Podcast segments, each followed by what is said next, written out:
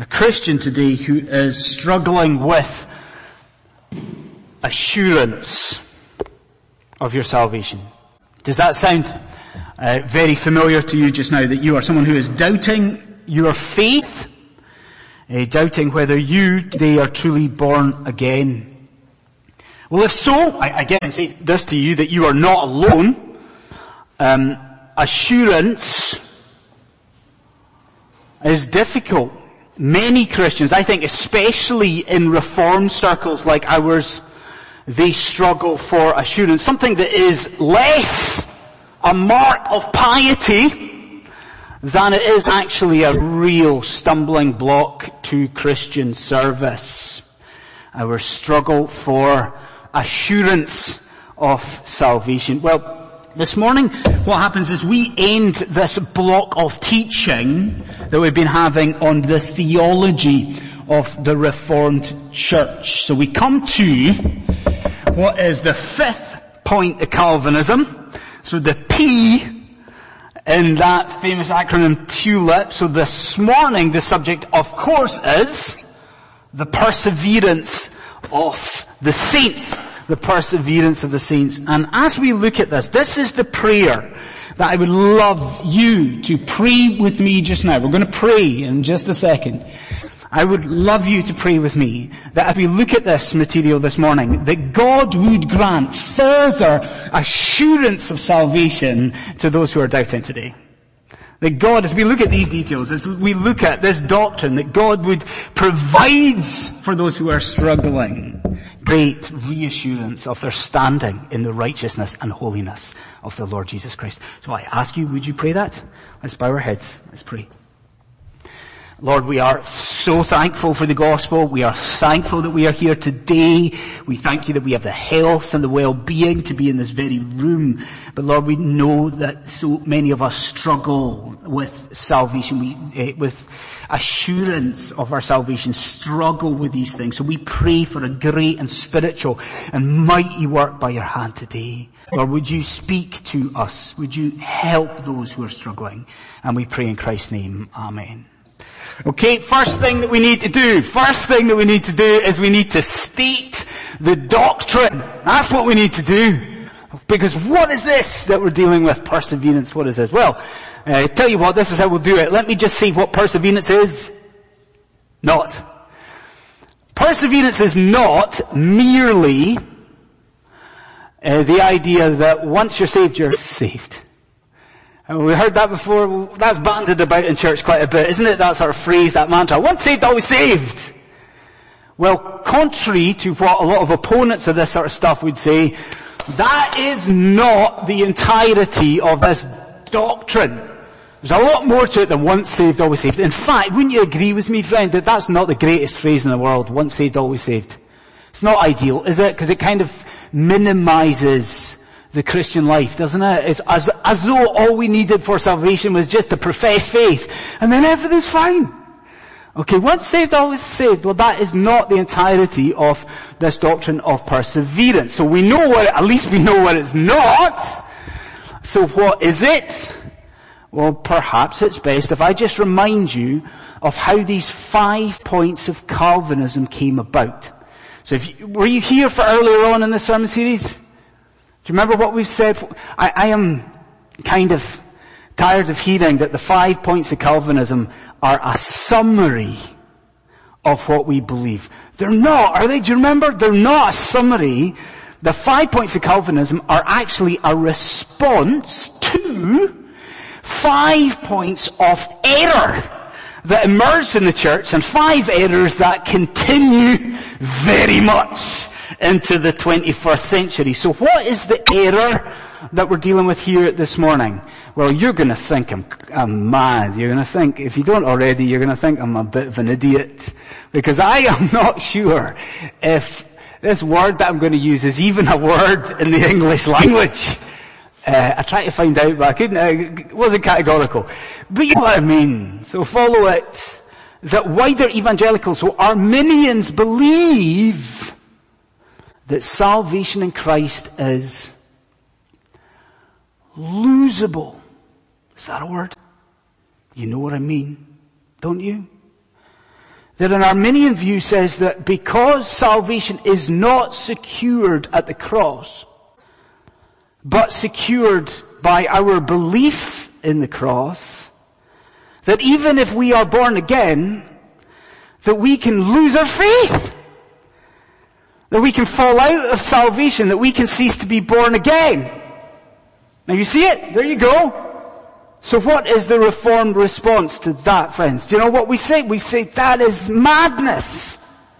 That is wrong. That is absolutely wrong because salvation is God's work and not our work. What do we know?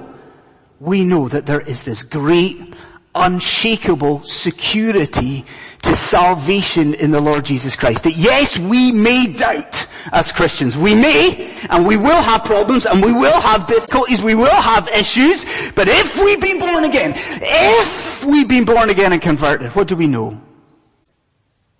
That we will persevere to the end. That we will be preserved by the work of the Lord God. In fact, do you know what I'm going to do? I'm going to read the confession to you. Now listen to these words. Don't switch off because this will warm your heart. Listen to this. They whom God has accepted. Who's that? That's you and me, Christian friend. Those whom God has accepted can neither totally nor finally fall away from the state of grace. Can I say that again? They can neither totally nor finally fall away from the state of grace, but shall certainly persevere to the end and be eternally saved. I told you it'd warm your heart. Isn't it beautiful? Aren't they some of the greatest words ever written? And doesn't it also mirror our text?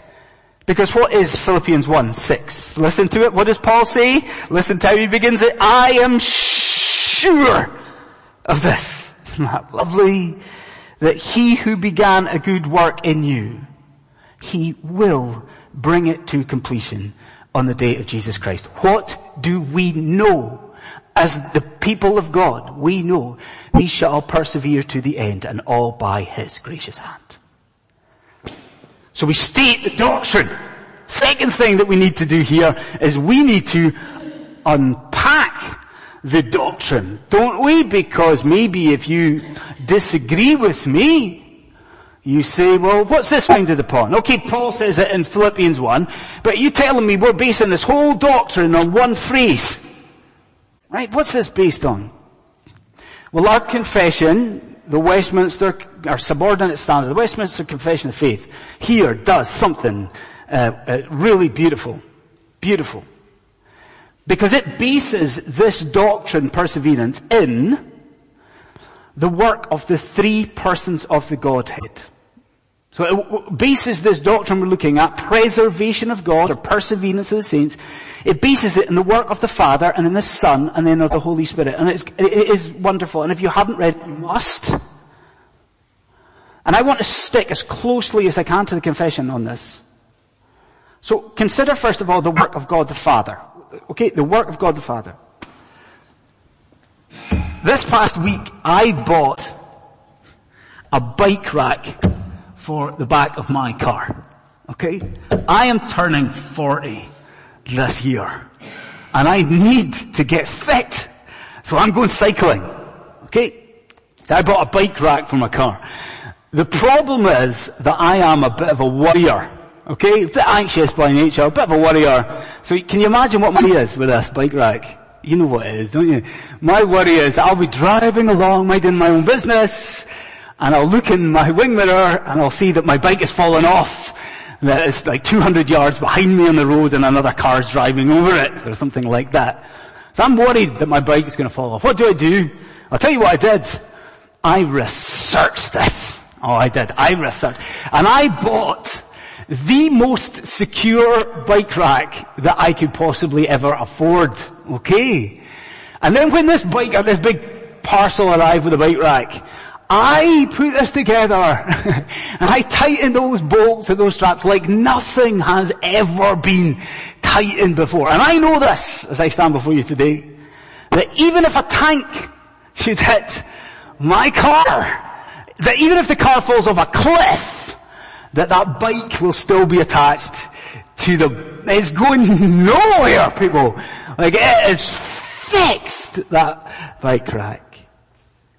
I need you to understand that the same is true for your salvation if you are in Christ. Because how is it, Christian friend, that you know today, how can you know that your salvation will not fall off? How do you know that it will not come loose? Don't you see, it is because it is attached to and it is based on the most secure thing there has ever been. Your salvation is attached to the eternal decree of an all-powerful God. And isn't that what we have looked at in the sermon series? That God has purposed the salvation of the elect.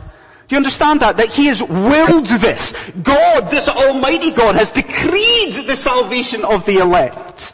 What has He done? He has, He has chosen you.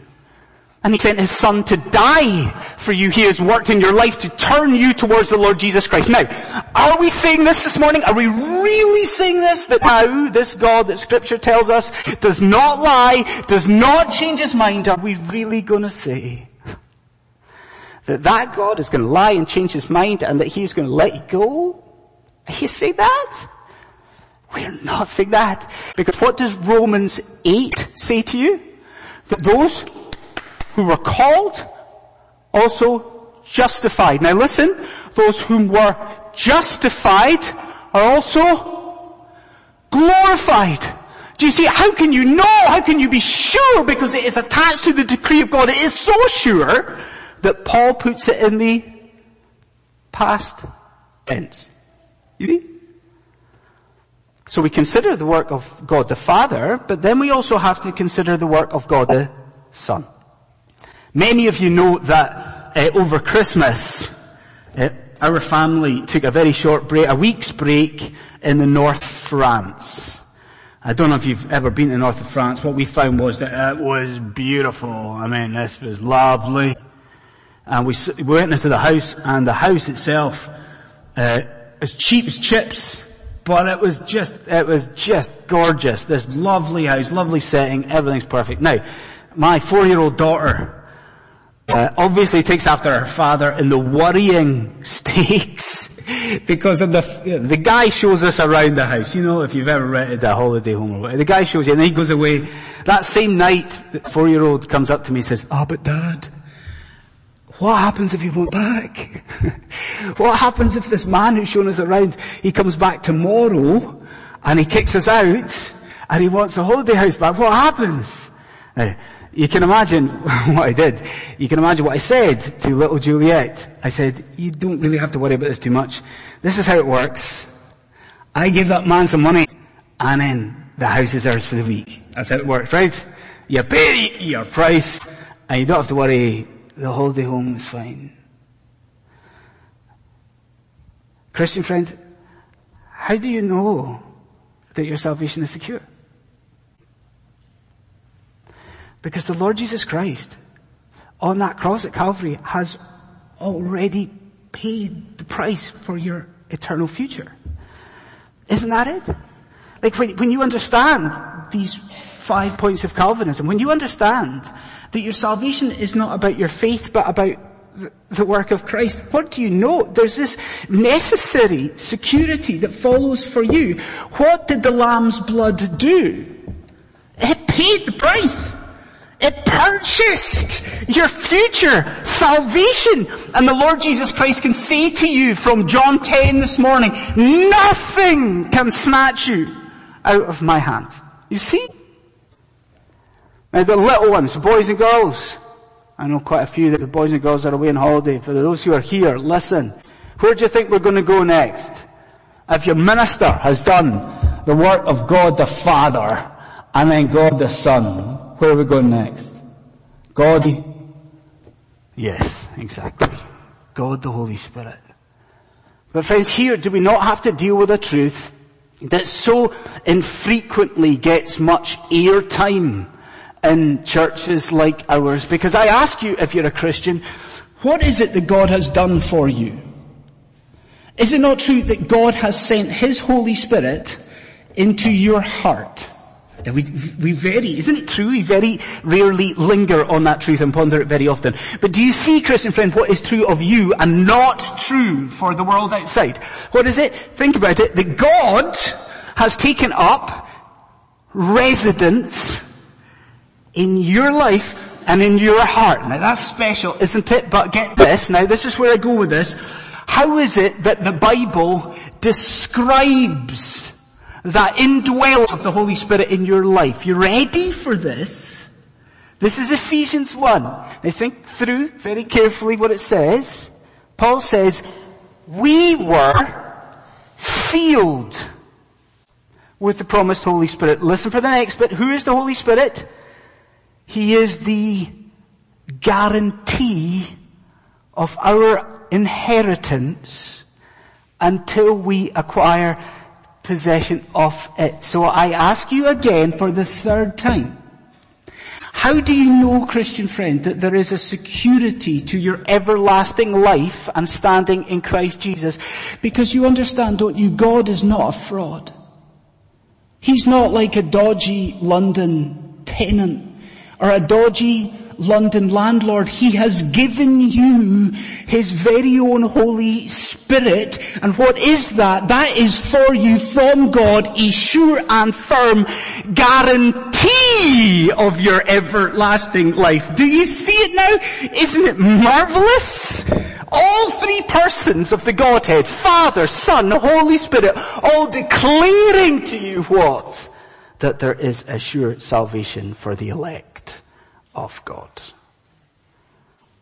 So we state the doctrine, we unpack the doctrine. The third thing though we have to do is we have to defend uh, this doctrine. Now, this morning, um, as I said at the very beginning, we are, if you're visiting us today, we're going through this sermon series about what it means to be a reformed church. And so we've been doing this block of teaching on the theology of a reformed church. And so that's coming to an end today. We're closing the five points of Calvinism for the time uh, being. I think what we have to appreciate though as we do that is that this point, perseverance of the saints, is, I think, by far and away the most widely opposed of all of the points of Calvinism. So some of the other ones, uh, limited atonement, the third point of Calvin, that is probably more ferociously denied by some people in the Christian church.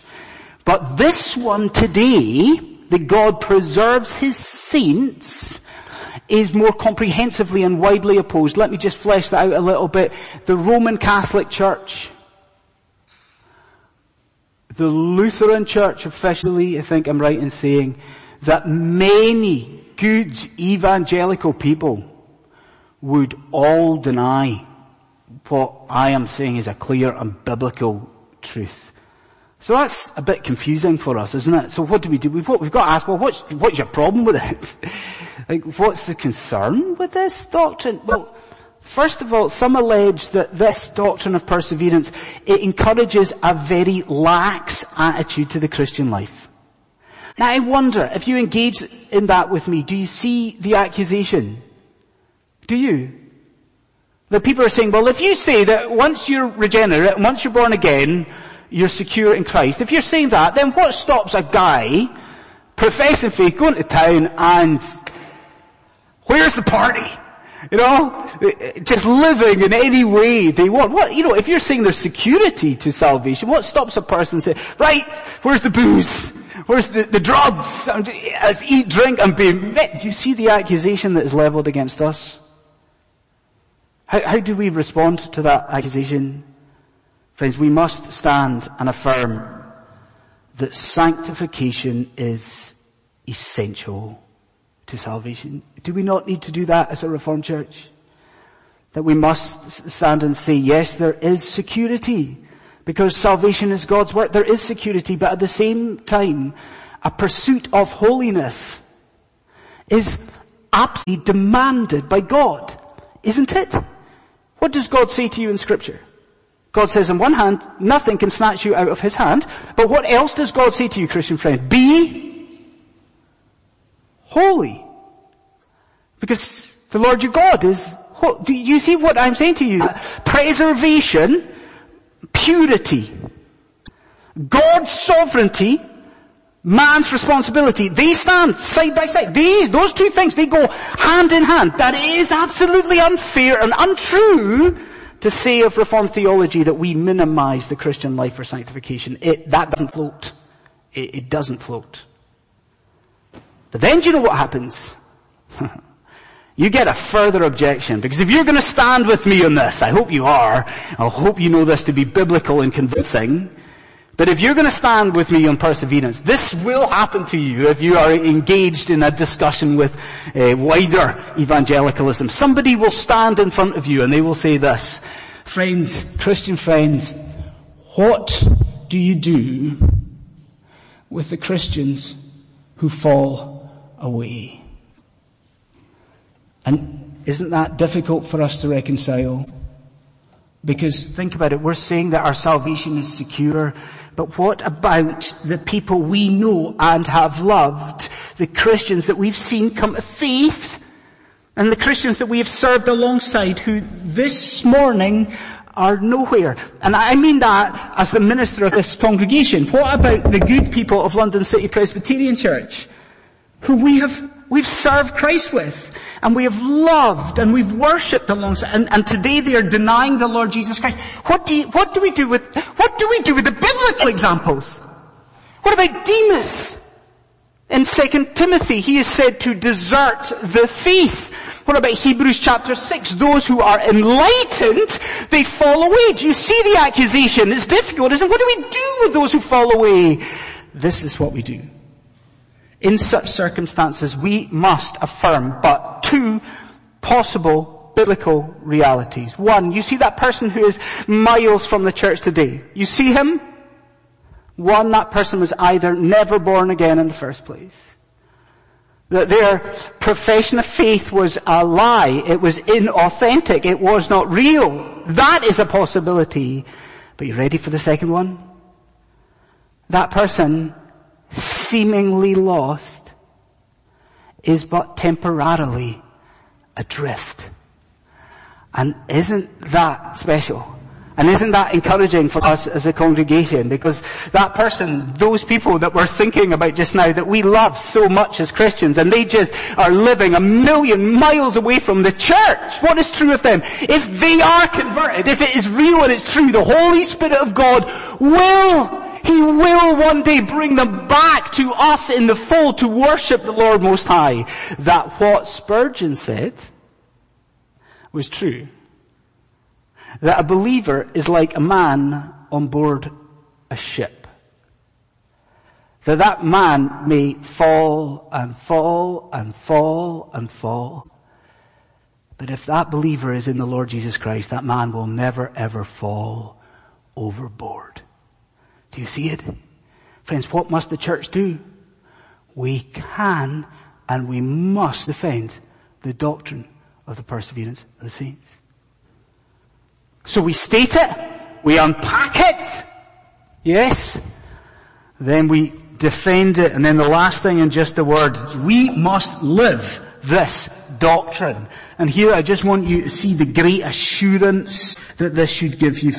Just consider as we close that Arminian viewpoint. I reckon if you have been here for the five points of Calvinism, that's one thing you're going to get out of this. That we affirm that salvation is not dependent on our faith, it is dependent on Christ has done for us. But if you are an Arminian in here, I wonder if you see how flimsy and uncertain your view of salvation is, do you? Can I be really personal with you today? Embarrassingly so, just for a moment. You'll excuse it, I'm sure.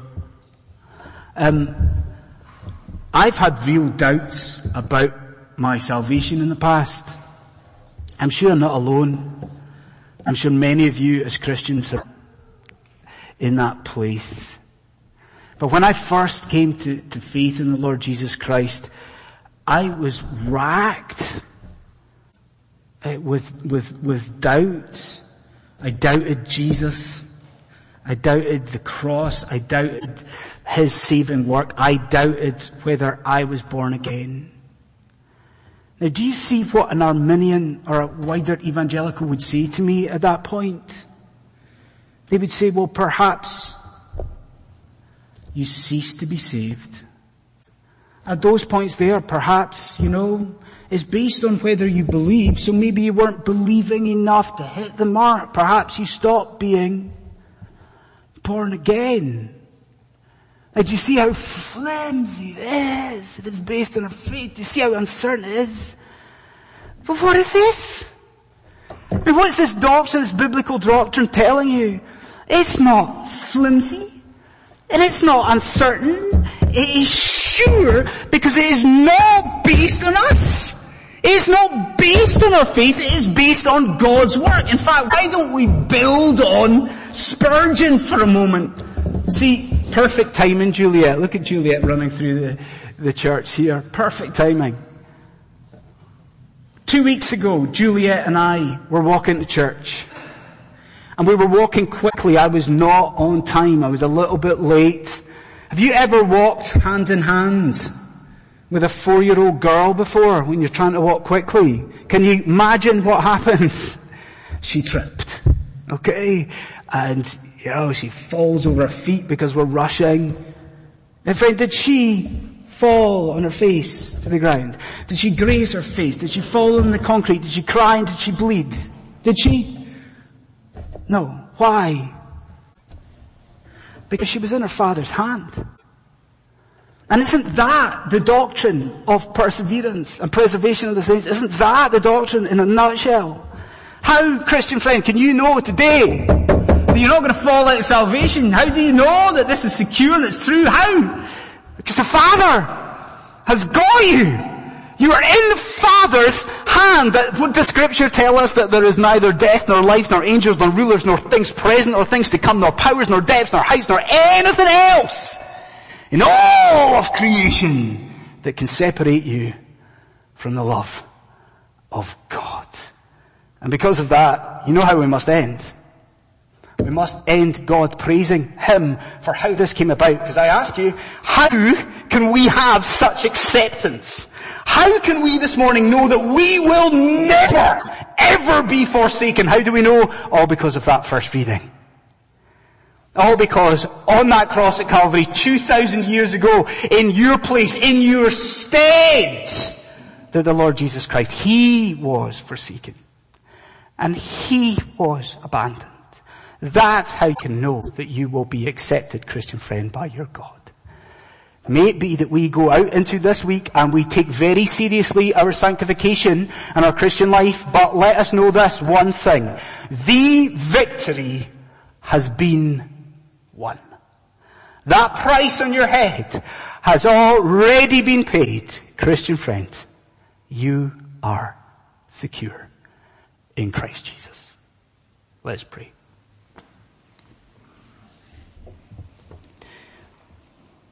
Lord God, we bow and we worship you for this wonderful truth that you preserve your saints, that we persevere because of your grace and we thank you and praise you that we are in your hand. We thank you for the assurance that you give us of that everlasting life in Christ and we worship you knowing that it was not because we are good not because we have done anything, but all, all because of the perfection and sacrifice and resurrection of the Lord Jesus Christ, in whose name we pray. Amen.